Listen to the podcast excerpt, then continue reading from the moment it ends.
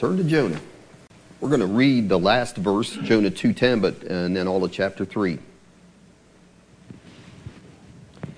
So beginning in Jonah 2:10, it says, "And the Lord spake unto the fish, and it vomited out Jonah upon the dry land. And the word of the Lord came unto Jonah the second time, saying, Arise, go unto Nineveh, that great city, and preach unto it the preaching that I bid thee. So Jonah arose and went unto Nineveh according to the word of the Lord. Now Nineveh was an exceeding great city of three days' journey. And Jonah began to enter into the city a day's journey, and he cried and said, Yet forty days, and Nineveh shall be overthrown. So the people of Nineveh believed God, and proclaimed a fast, and put on sackcloth from the greatest of them even to the least of them. For word came unto the king of Nineveh, and he arose from his throne, and laid his robe from him, and covered him with sackcloth, and sat in ashes. And he caused it to be proclaimed and published through Nineveh by the decree of the king and his nobles, saying, Let neither man nor beast, herd nor flock taste anything. Let them not feed nor drink water. But let man and beast be covered with sackcloth and cry mightily unto God. Yea, let them turn every one from his evil way and from the violence that is in their hands. For who can tell if God will turn and repent? And turn away from his fierce anger that we perish not. And God saw their works, that they turned from their evil way, and God repented of the evil that he had said that he would do unto them, and he did it not. And Father, I just pray today that you'll just help me to deliver this word in a way that's pleasing to you and that will help everyone that's listening. And I just ask that you'll prepare all our hearts to receive it, and you'll open our eyes, Lord, to see what true repentance and your mercy will bring. And I thank you that you'll do that today in Jesus' name. So we saw last week uh, that Jonah, in our last chapter 2, he was a man that had hit rock bottom. That's what we said. So the sailors that were with him in desperation, they're in that terrible storm. So Jonah had given them a word, and I believe it was a prophetic word from the Lord. He says, You throw me in, and the sea will be calm. So, in obedience to that, they hurled Jonah into the middle of the sea. And Jonah probably struggled for a while. We got that out of verse 3 in chapter 2. But it says that those great billows and waves overcame him, and I believe then he began to just sink like lead to the bottom of the sea. He's heading towards rock bottom. And he talks in there in his prayer that he prayed out of the belly of the fish that he was overwhelmed by those waters. It's, he said, even to the depths of his soul. And what was happening at that point, Jonah came face to face with death because it seemed like his doom was certain. And he says, when I almost fainted, when his life was almost gone, he uttered his first prayer in our story. It says he remembered the Lord right before he's going to die. And it says he cried out to him for mercy. He said, Out of the depths of Sheol I cried. And the disobedient prophet that had come face to face with death now came face to face with the amazing grace of God.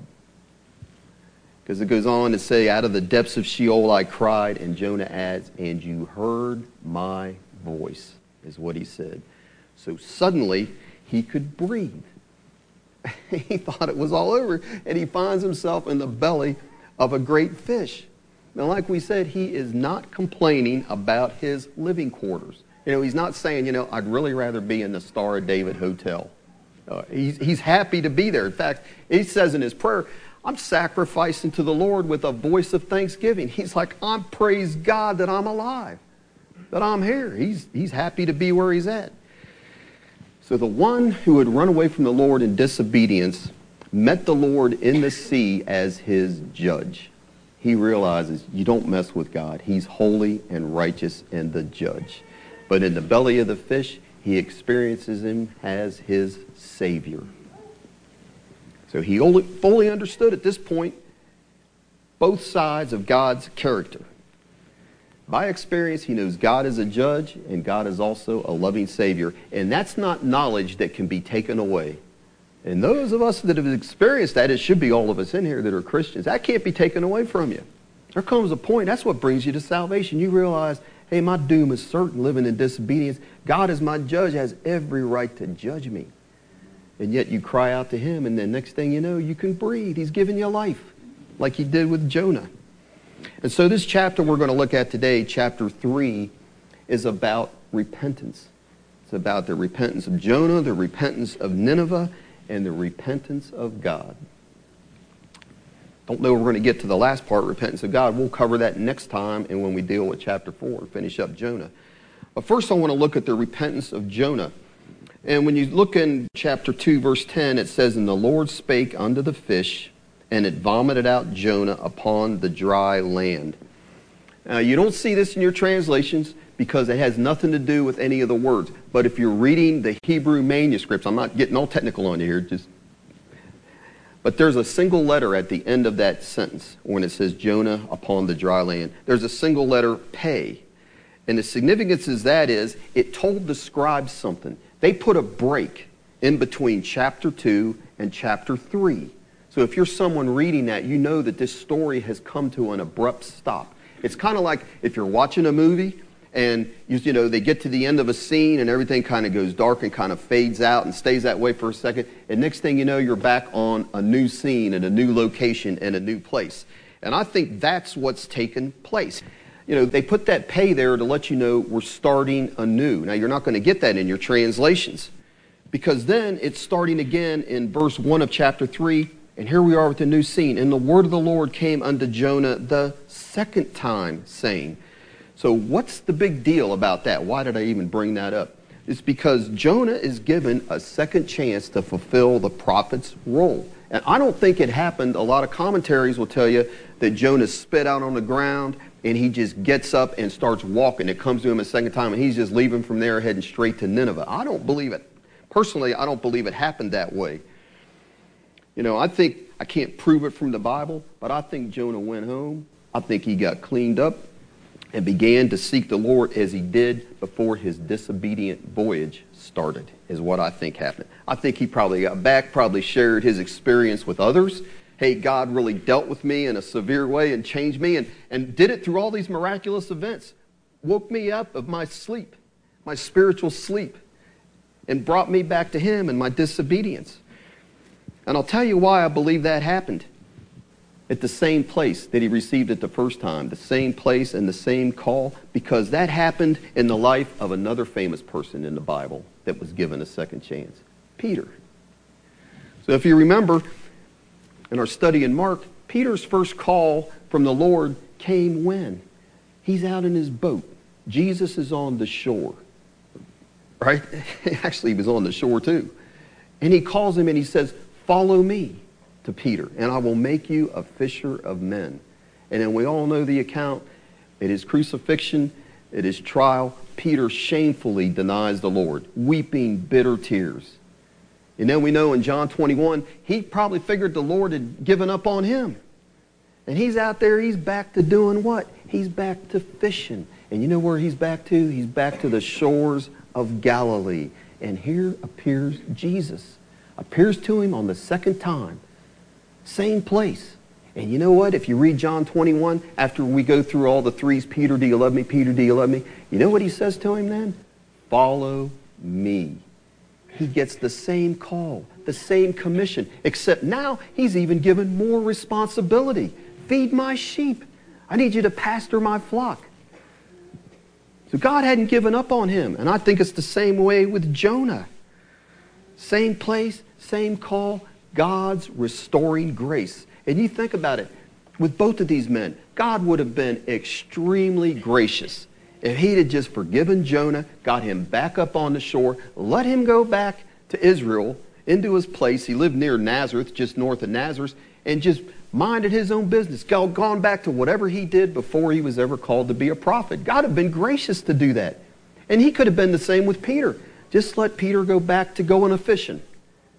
He's forgiven and restored. But no, that's not the way he is. With both men, God restored them to their ministries. And that's what he does. How many times, we think about it, have we failed the Lord? Failed to do what we knew was right, and God gave us a second chance. And we should be thankful for that. But he doesn't just stop with second chances, third chances, fourth chances. Sometimes it is way more than that, right? And we can't presume, I would say, we can't presume upon God's goodness and forgiveness, can we? You can't say, you know, I think I'm going to do this act. I know it's wrong. I'm going to do it anyways because God is a God of second chances. You know, make a song out of it. Well, hey, you may just find out that God is also a God of sovereign justice. And he may have to make an example out of you, like Ananias and Sapphira. That's what he did with them. They didn't get a second chance. And I put a fear in the church. He's going to get our respect. And so we can't just assume that we're going to sin and God's going to forgive us. But if you've messed up and sinned grievously and truly repented, God will not only forgive you, what we're seeing here, He will restore you. He'll give you a second chance at the same place, at home. You messed up at home. Did something, said something you shouldn't have. God will give you another chance. That's not the end of it. At home, at work, at church, with a relative, whatever.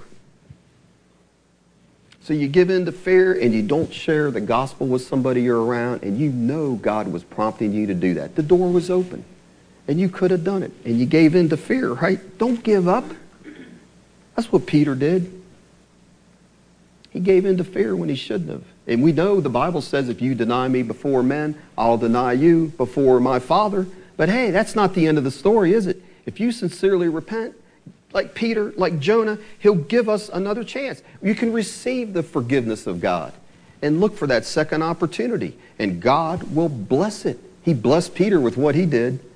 Went from denying the Lord to, man, you read Acts chapter 2, it's like, I'd have loved to have been there and hear that sermon.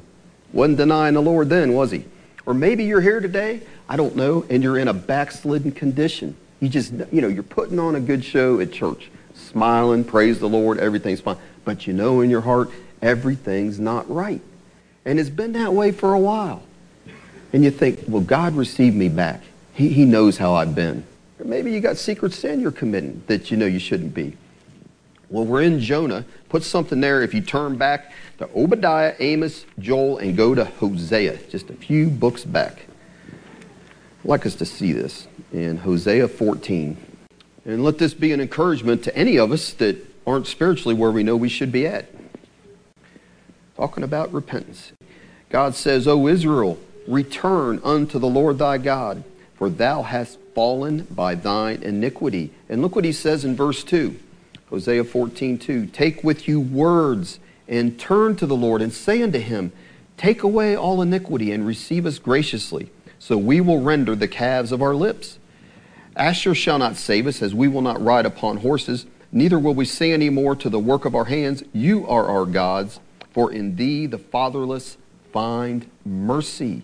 And God says, I will heal their backsliding.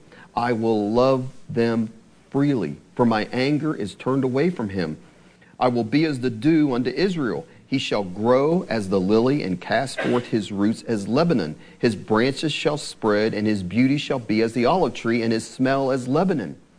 They that dwell under his shadow shall return. They shall revive as the corn and grow as the vine. The scent thereof shall be as the wine of Lebanon. Ephraim shall say, What have I to do any more with idols? I have heard him and observed him. I am like a green fir tree. For me is thy fruit found. And look what he says in verse 9 Who is wise? And he shall understand these things. Prudent, and he shall know them. For the ways of the Lord are right, and the just shall walk in them, but the transgressors shall fall therein. That's an encouragement to anyone that's not doing well spiritually. Maybe it's not any big deal, but you're just like, I'd like to get things right with the Lord. And what does he say? He says, Come back to me, return to me, bring words, he says. Just confess your sin. Take away my sin, God. And plead with him. Receive me graciously is the prayer you would have. And what does God say he will do? I love these words. He says, I will love you freely. I'm not going to make you a second class citizen. He says, I'll love you freely and restore you completely.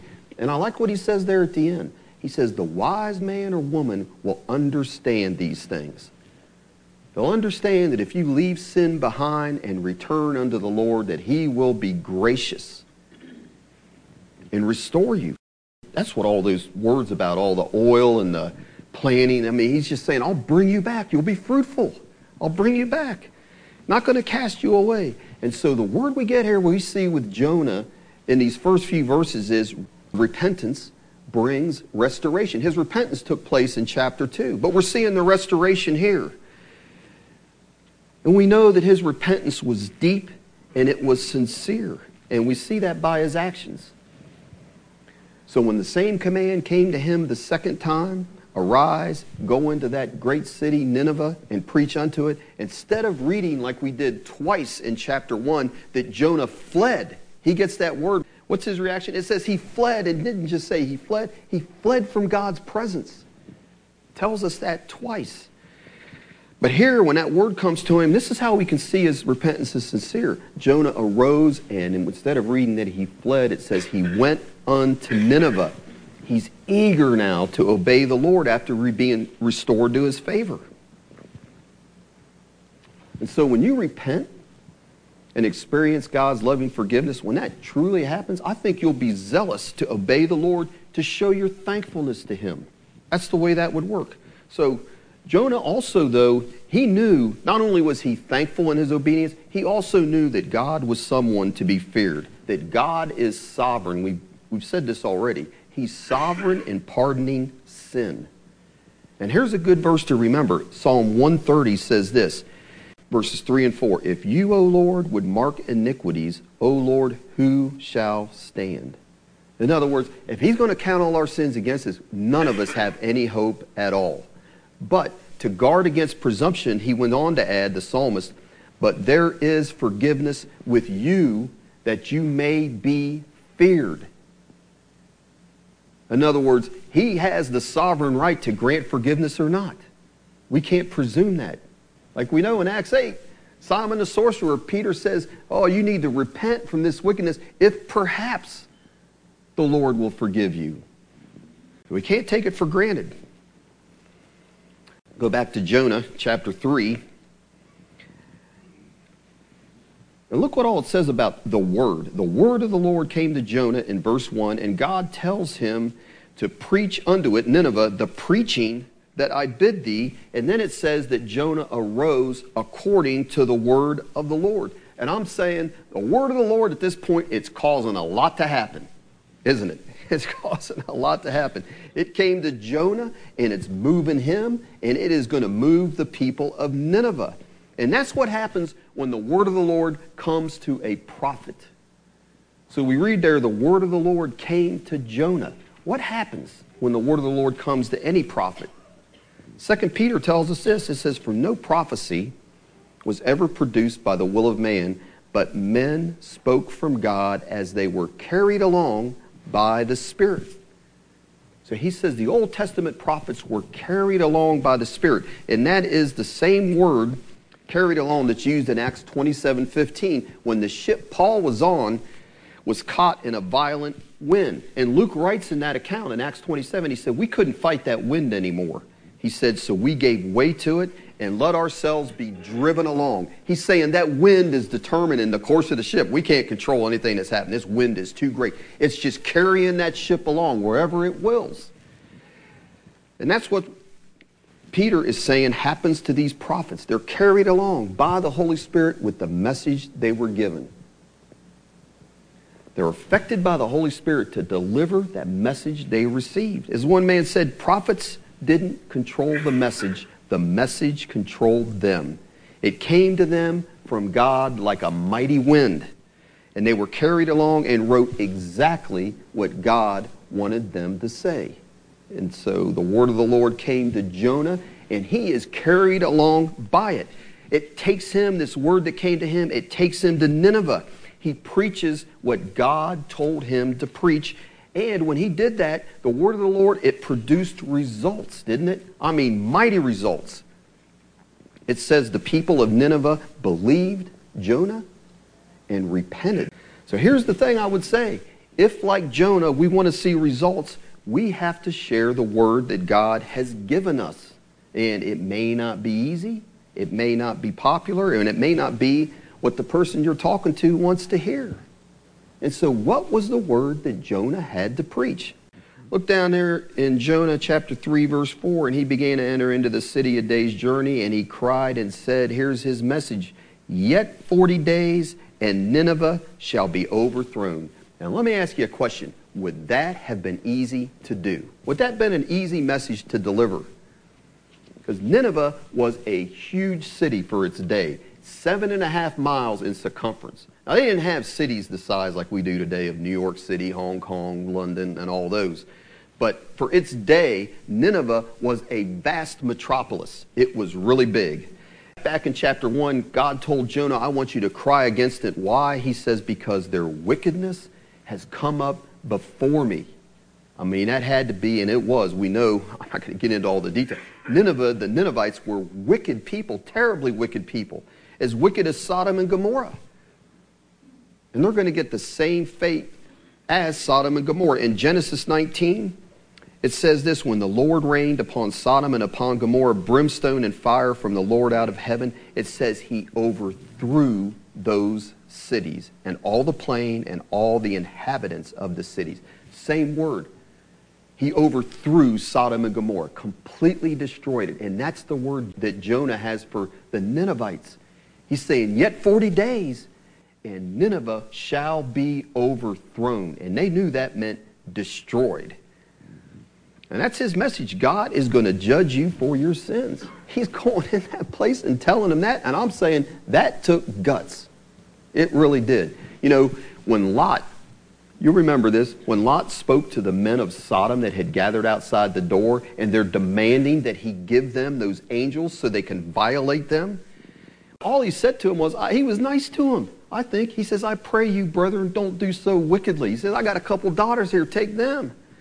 And I'm saying, did they repent? Did they take that word from Lot like a word from God? They were going to kill him. They were going to abuse him and then kill him. And here's what they said to him this one came in as an alien, and already he is acting like a judge. Now we will treat you worse than them. It said, so they pressed hard against Lot and came near to break the door. And so here's what we know we know it from our own experience. Wicked people generally don't like to have their sins pointed out. don't we know that? And Jonah knew that. And so I'm saying, how would that man have had the courage to walk into this den of iniquity? I mean, this is as bad as it gets. A notorious, violent, and godless city and preach a message that God is going to judge them for their sins. And here's how. Because that's what we got in chapters 1 and 2. He had experienced God's sovereign greatness his holiness, and his love. So, be through what he'd gone through in chapters 1 and 2, he feared the Lord. He was going to obey.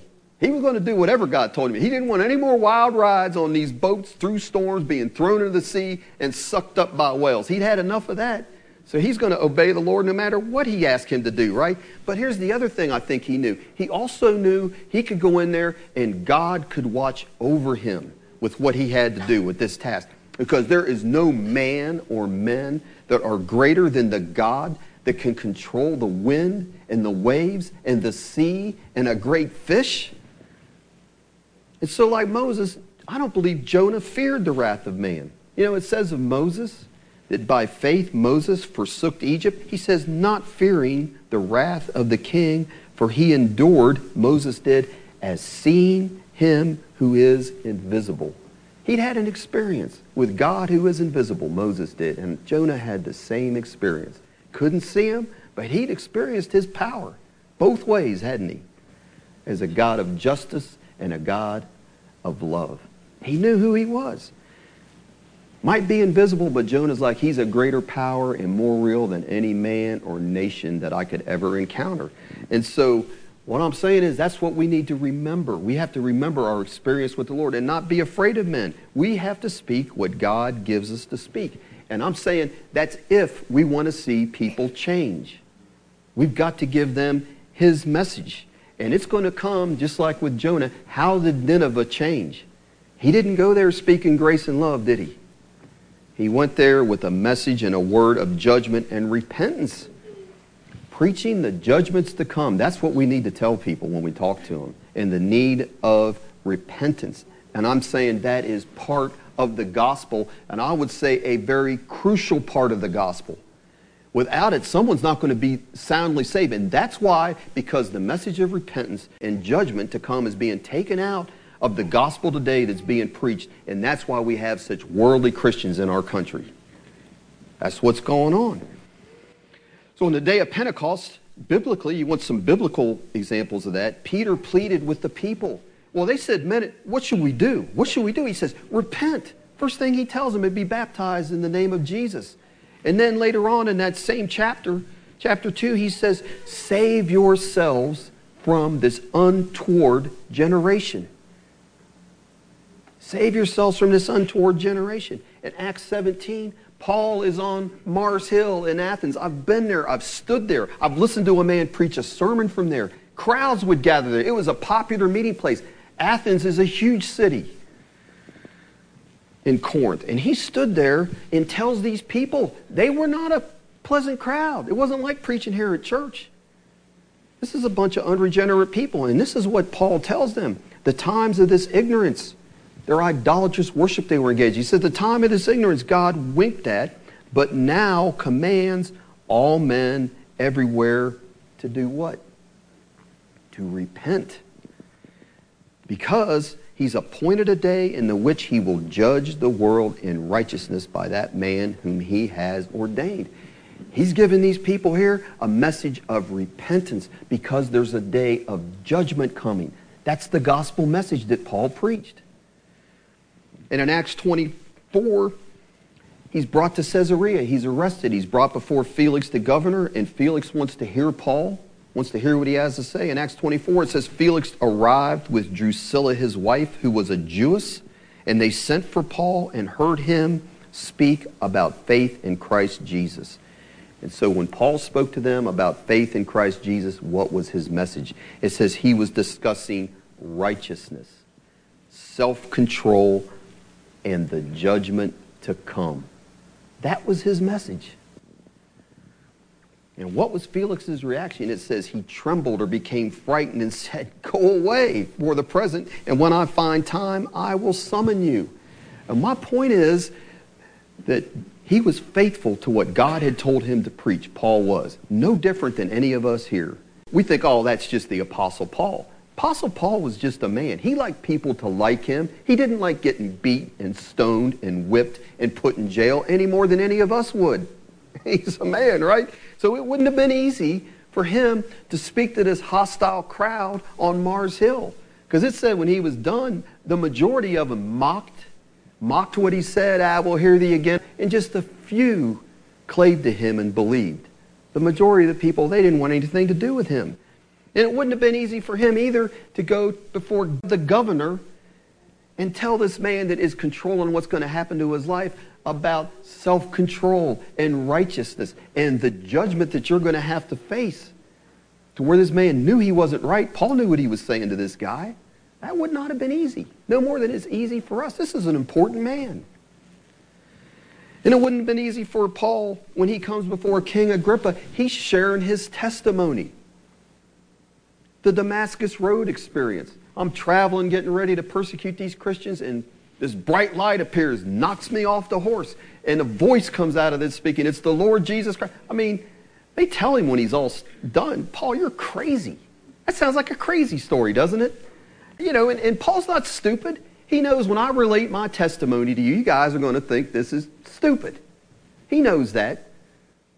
But he's obedient because he knows without that there will be no results. And he tells them, hey, the Lord Jesus Christ, the one that appeared to me, I'm just telling you what happened, guys.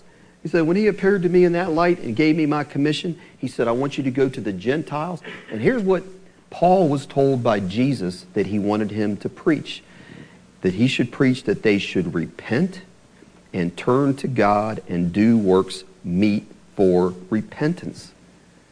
And I'm saying, if we really love people, and we know people are sinners and going to hell, if we don't preach that message, they'll never change. They won't change biblically. They won't ever know eternal life. Because God changes people through the call to repentance. John the Baptist, his message was, O generation of vipers, who has warned you to flee from the wrath to come? Bring forth, therefore, fruits worthy of repentance And he went on to say, And now also is the axe laid unto the root of the trees. And every tree, therefore, which brings forth not good fruit is hewn down and cast into the fire. That's the message people have to know. The axe is laid to the tree. No good fruit. The fire is your destiny. And that is how sinners are prepared to meet the Lord. That's what John's message was all about. And Jesus' first words, we read about these in Mark, the time is fulfilled, the kingdom of God is at hand. And what was it he said next? Repent ye and believe the gospel.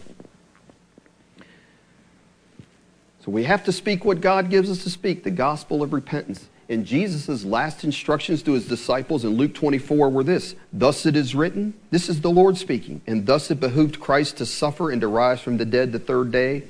And he said, And that repentance for forgiveness of sins would be proclaimed in his name to all the nations, beginning from Jerusalem.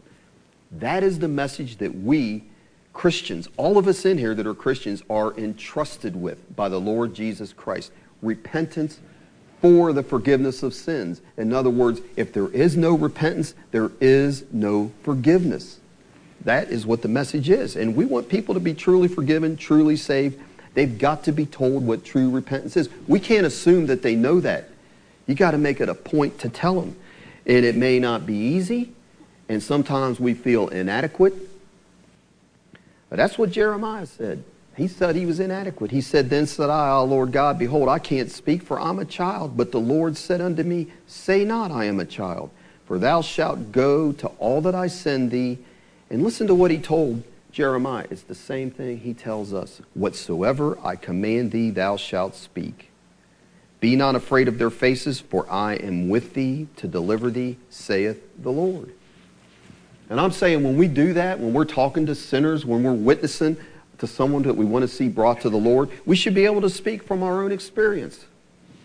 And that's what Jonah did. I think he said more than just the eight words that we have recorded there in verse 4 Yet 40 days and Nineveh shall be overthrown. Because God says, I want you to preach everything I've given you to preach. I think that's just a thumbnail sketch of what he said. And I'll tell you why I think that for two reasons.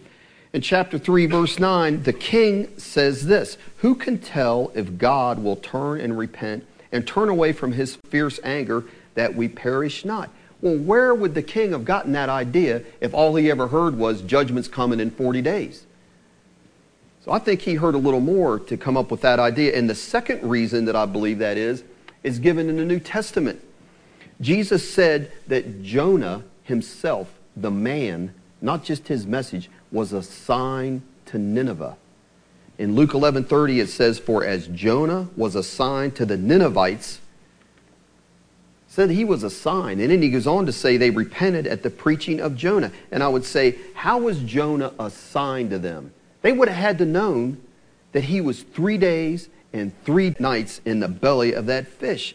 His experience was a sign. It was his testimony a testimony to God's certain judgment on sin. I was down in the belly of Sheol, I think he would have told them, but also of the riches of his grace to those who repent. I thought my judgment was certain, Jonah would be telling the Ninevites, but yet, when I was almost dead, almost gone, my doom was almost certain, I repented and cried out to the Lord, and he had mercy on me. I think they would have heard that. I think that's part of what he would have told them. And so that's what we need to share with people we meet. How we experience the conviction of our sins. I mean, this is the way it should typically work. You experience the conviction of your sins, the certainty of the judgment that you deserved. And then you experience the gracious, loving Savior, that He delivers you from that and gives you life that you know you didn't deserve. His marvelous grace. Look at this guy that comes to my house to install my new air conditioning unit. And he tells me that he had been up late the previous night and got stone drunk with his friend. He'd been up late drunk, and here he is at my house to put my air conditioning unit in. Right? And I said, because then he tells me that because I said, Would you like me to get you something to drink? And he's like, Nah, man, I got this green tea here. And he goes on to tell me I got drunk last night. And, you know, and he's kind of like this. He says, I think I'll be all right. I'm thinking to myself, okay. And it was a little hot in my house, but not, not as hot as he. He was sweating profusely. And if you've ever been around somebody that drinks a lot, their sweat smells like stale beer. That's what I'm smelling. And I'm like, okay. So, you know, my first inclination is I kind of like to get another contractor, but I just thought this is a good opportunity and God will make this work. And I went in my office and started praying. Probably went upstairs and told Lisa, you need to be praying too. So a few minutes later, he comes and tells me, well, you know, my life is getting better now. it's getting better. He says, he told me he started going to church. And it was a church with grace in its name, a grace church, right? And things are going better. He says, now, you know, I just get drunk occasionally. You know, but my work's going better and all that other, and now I'm just getting drunk occasionally. And here's where you got to tell people what repentance means. It's not just going to church, it's not just getting drunk occasionally. And I said, Joe, I said, you can't get drunk occasionally and go to heaven. So I explained to him, I'm not going to get into everything. We talked for quite a while. I said, I explained to him that repentance means you are once and for all done with sin. Drunkards will not inherit the kingdom of heaven. And I said, it's just not a matter of, hey, nobody's perfect, everybody sins, and just getting drunk every now and then, you know, it's okay. I said, look, and I explained to him, look, Joe, let me tell you, I had a past like yours tell him everything I did. I said, I'm not picking on you and saying from you this, but I said, I knew because the gospel was preached faithfully back at the time I got saved, that you knew you had to turn from your sins, turn from all your drunkenness, drugs, stealing, lying. That's all behind you if you want to be a Christian. He honestly didn't know that. He's listening. He's listening to what I'm saying. And I said, Joe, I knew I was on my way to hell unless I repented and turned from my sins and made Jesus not just my Savior. I said, everybody wants a hell insurance policy. Jesus is their Savior. I said, He's got to be your Lord. You no longer do what you want to do. You have to obey His word. On and on and on I went. So let me ask you, did AC Joe, I call him AC Joe, air conditioning Joe, did AC Joe, did he get mad at me? Did he cuss me out and all that? No. God just at that point opened a man's heart. And he's thanking me. Man, I'm just so thankful that you explained that to me. I didn't understand that. And I told him, I said, oh, when you get done, I got a book to give you and give your partner one if he wants one. I didn't know if he'd remember or not. And he came back by and a little bit later and then wanted to talk to me about something else. Man, I'm just really glad I got to talk to you today or whatever. And when they leave, they're like, hey, where's that book you told me you were going to give him about salvation? And Joe said, hey, where's your church at? I like to come. So if Joe comes, you all be real nice to him.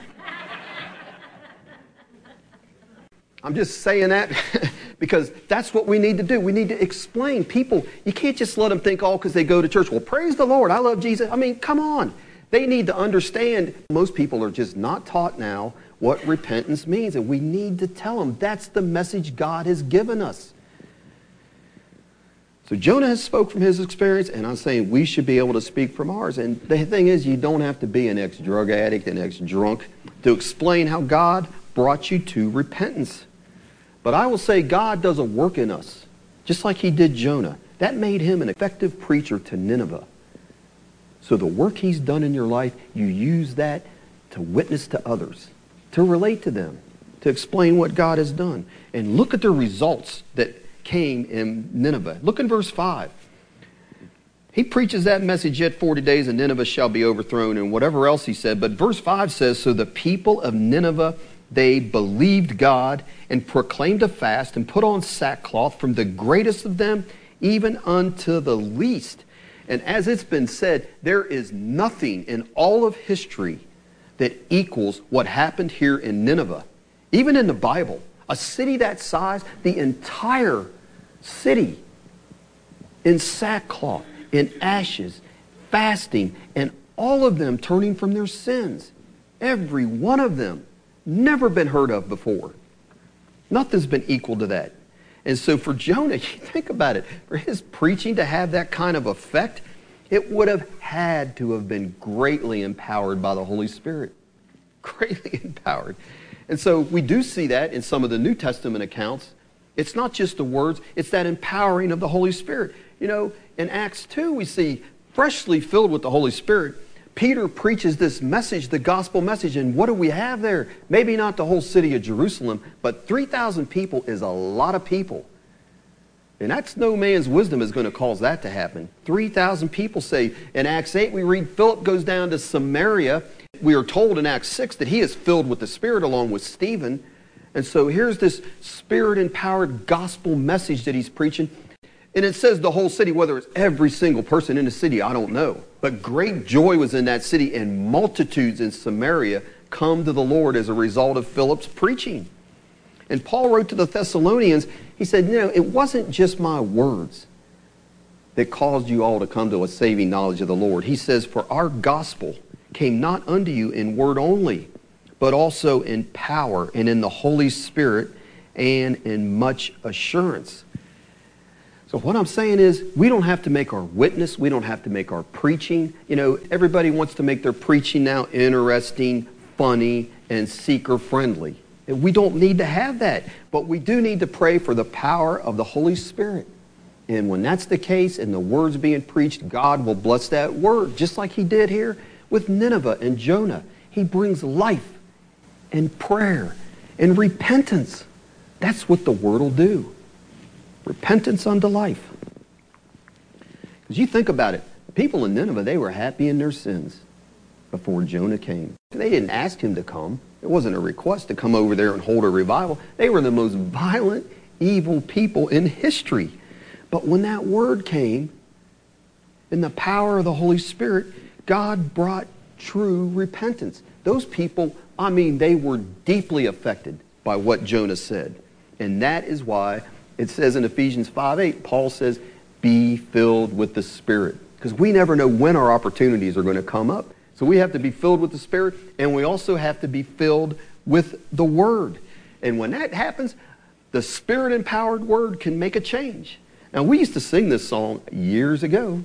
I don't think we've sung it in a long time. But Psalm 19, talking about the Word, is what makes a change.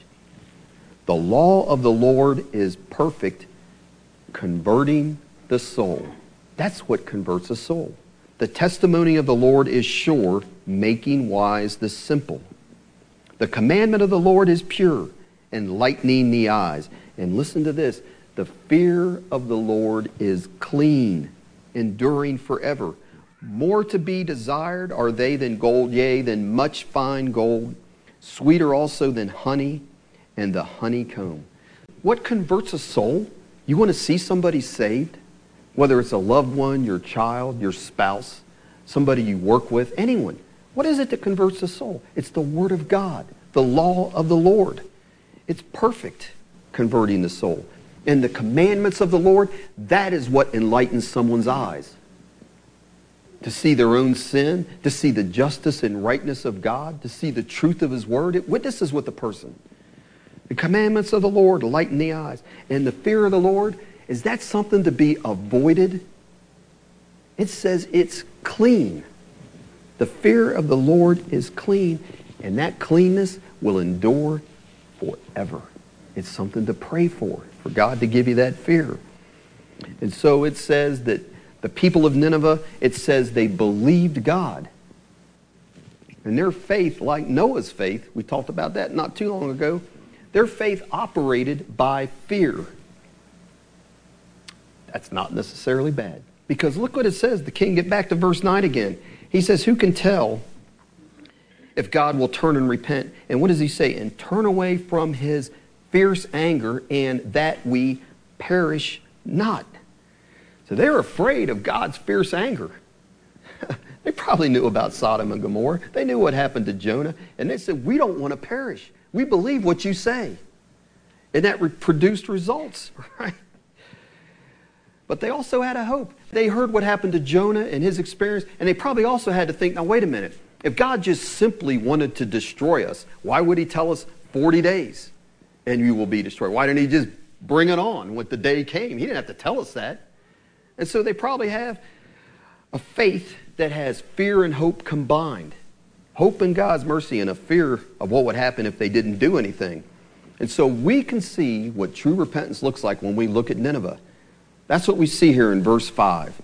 They proclaimed a fast. They put on sackcloth. It's just the outward symbol that they humbled themselves greatly before God. And it says it wasn't just a few of them, like I said, it was all of them. It says from the greatest even unto the least.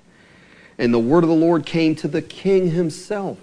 And it says he set aside his robes, his royal robes. Now that's a humbling thing for a king. And he put on what everybody else in that city had on sackcloth and he got up off his royal throne where he was sitting. And what did he go do? He went and sat in an ash heap. That's what repentance is. And even the animals participated in prayer and repentance. Now, that's something else. That's almost funny if you picture it. Because look what it says in verse 8. It says, But let man and beast be covered with sackcloth. I mean, they're out there putting sackcloth on their sheep and their cattle, right? That's what he did. So you imagine the scene there. The people fasting, lying in sackcloth and ashes, crying out to God for mercy, and there's no food or water. Nobody's given any food or water while they're crying out to the Lord, not even the animals.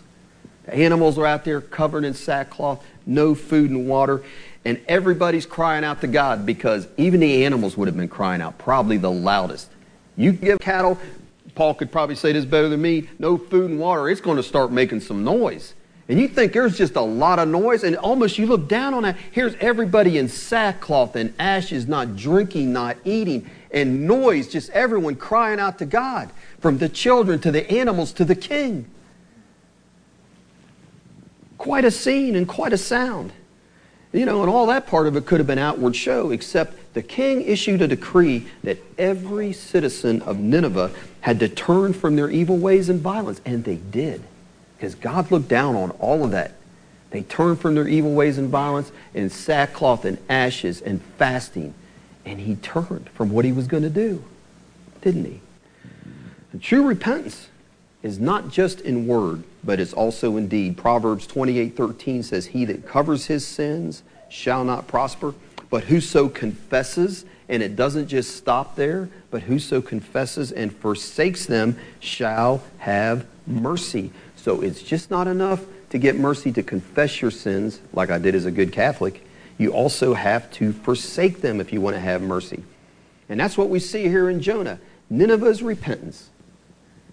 But listen, it's not just Old Testament. It's just not that these people were just ignorant pagans and they didn't know any better. It's a picture of what true repentance is. And James, in his book in the New Testament, writes to Christians. He's writing to Christians, to a church. He calls them brethren. And he tells them to do what Nineveh did. James 4. Draw near to God, and he will draw near to you. He says, Cleanse your hands, you sinners, and purify your hearts, you double minded. Be afflicted, and mourn, and weep. Let your laughter be turned to mourning, and your joy to heaviness. Humble yourself in the sight of the Lord, and he shall lift you up. And so, what was the reason James was writing these words to those Christians in James 4? Well, if you go back to the beginning of that chapter, he talks about they were arguing, they were quarreling, they had divisions among them, they were living worldly lives. And he says, You're proud. You're not willing to admit your spiritual state. And he says, As a result of that, the devil is having his way in your lives. And so he pleads with them and he says he gives more grace, speaking of God. Therefore, it says, God resists the proud, but gives grace unto the humble. Submit yourselves, therefore, to God, and resist the devil, and he will flee from you. Here, you want to be free from this oppression of the devil? Things aren't right in your life, the way you're living. And he says, You've got to humble yourselves, be afflicted, mourn, weep. Cleanse your hands from sin. Stop doing what you know is wrong, is what he's saying. He's saying, do that. Humble yourselves in God's presence. And he says, like what we talked about Jonah at the beginning, he says, He will lift you up if you do that. He will restore you. Like Jonah, like Peter, like King David, like the most wicked king we ever read about in the Old Testament, King Manasseh. That's what he did. No one has ever been as wicked as him that's in this room. And God took him and took him out of the, from the kingship and had him in fetters, and he cried out to the Lord, fasted and humbled himself, and God looked down and restored that man. That's the way it works.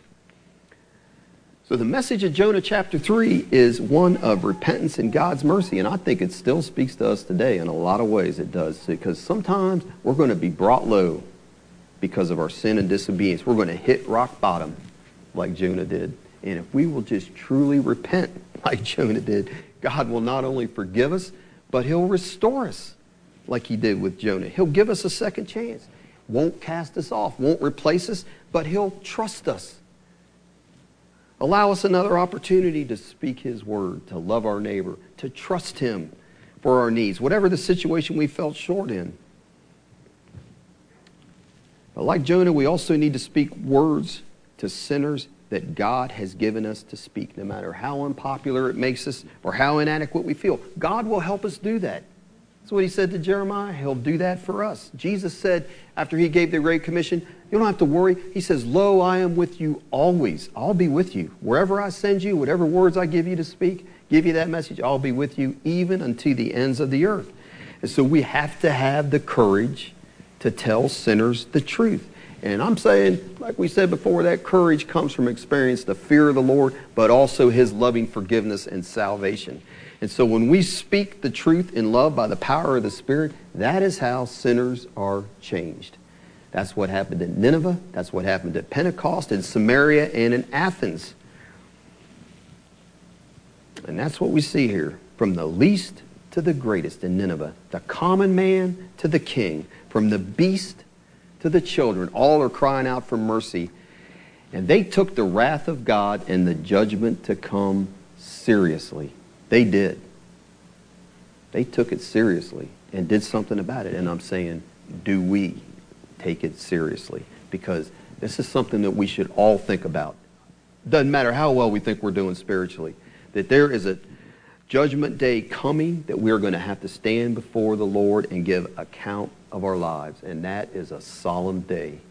As I said one time, there's a lot of things you can do twice. There's a lot of things God will give us a second chance on, but when it comes to dying, we get one shot at that, and it's over.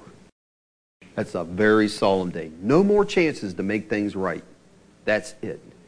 And Paul said this We must all appear before the judgment seat of Christ, that everyone may receive the things done in his body according to that he has done, whether it be good or bad.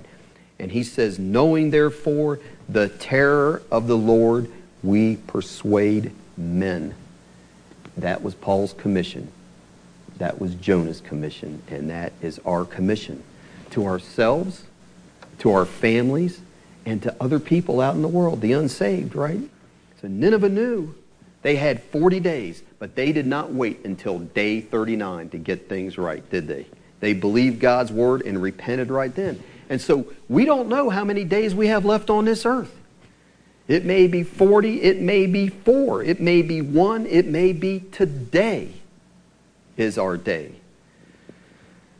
Because, like Brother Hamilton had written down on his notes when he passed away, you do not know what your life will be like tomorrow.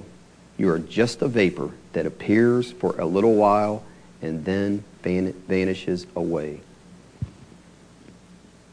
Something to think about. So let's take a lesson from Jonah, a lesson from Nineveh. They took that day of judgment seriously and humble ourselves under the mighty hand of God that will be ready no matter when that day is. Amen? Amen. Uh, let's pray. Heavenly Father, we just ask, Lord, that you'll open all of our eyes and all of our hearts to see the importance of repentance, true repentance, that that is what brings life, not only into our own lives and into our families, but that is what will bring life as we preach that to sinners that we encounter. If we truly want to see them saved, I just ask you'll open our eyes to see that and impress the importance on all of our hearts. And also, Father, we just thank you for the mercy that you've shown us, that you've shown Jonah, that you restored him, and the many times you've forgiven us and restored us and given us a second, third, fourth, and on and on chances in our lives. We are so gracious and we not only fear you, Lord, but we love you for your forgiveness and your mercy and compassion that you've showed us. And so Just ask that you'll make all of that real to us, Lord, and what true repentance is. And I thank you that you'll do that for everyone that's hearing my voice today. And we pray that in Jesus' name. Amen.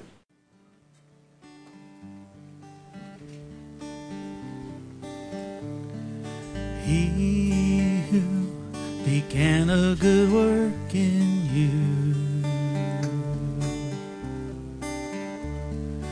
He who began a good work in you. He'll be faithful to complete it. He'll be faithful to complete it. He who started the work will be faithful to complete it in you. The struggle you're facing is slowly replacing your hope with despair, and the process is long, and you're losing your song in the night. You can be sure that the Lord has His hand on you, safe and secure. He will never abandon you. You are His treasure, and He finds His pleasure in you. Yes, He who began a good work in you. Yes, He who began a good work in you. He'll be faithful to complete it. He'll be faithful to complete it. He who started the work will be faithful to complete it in you.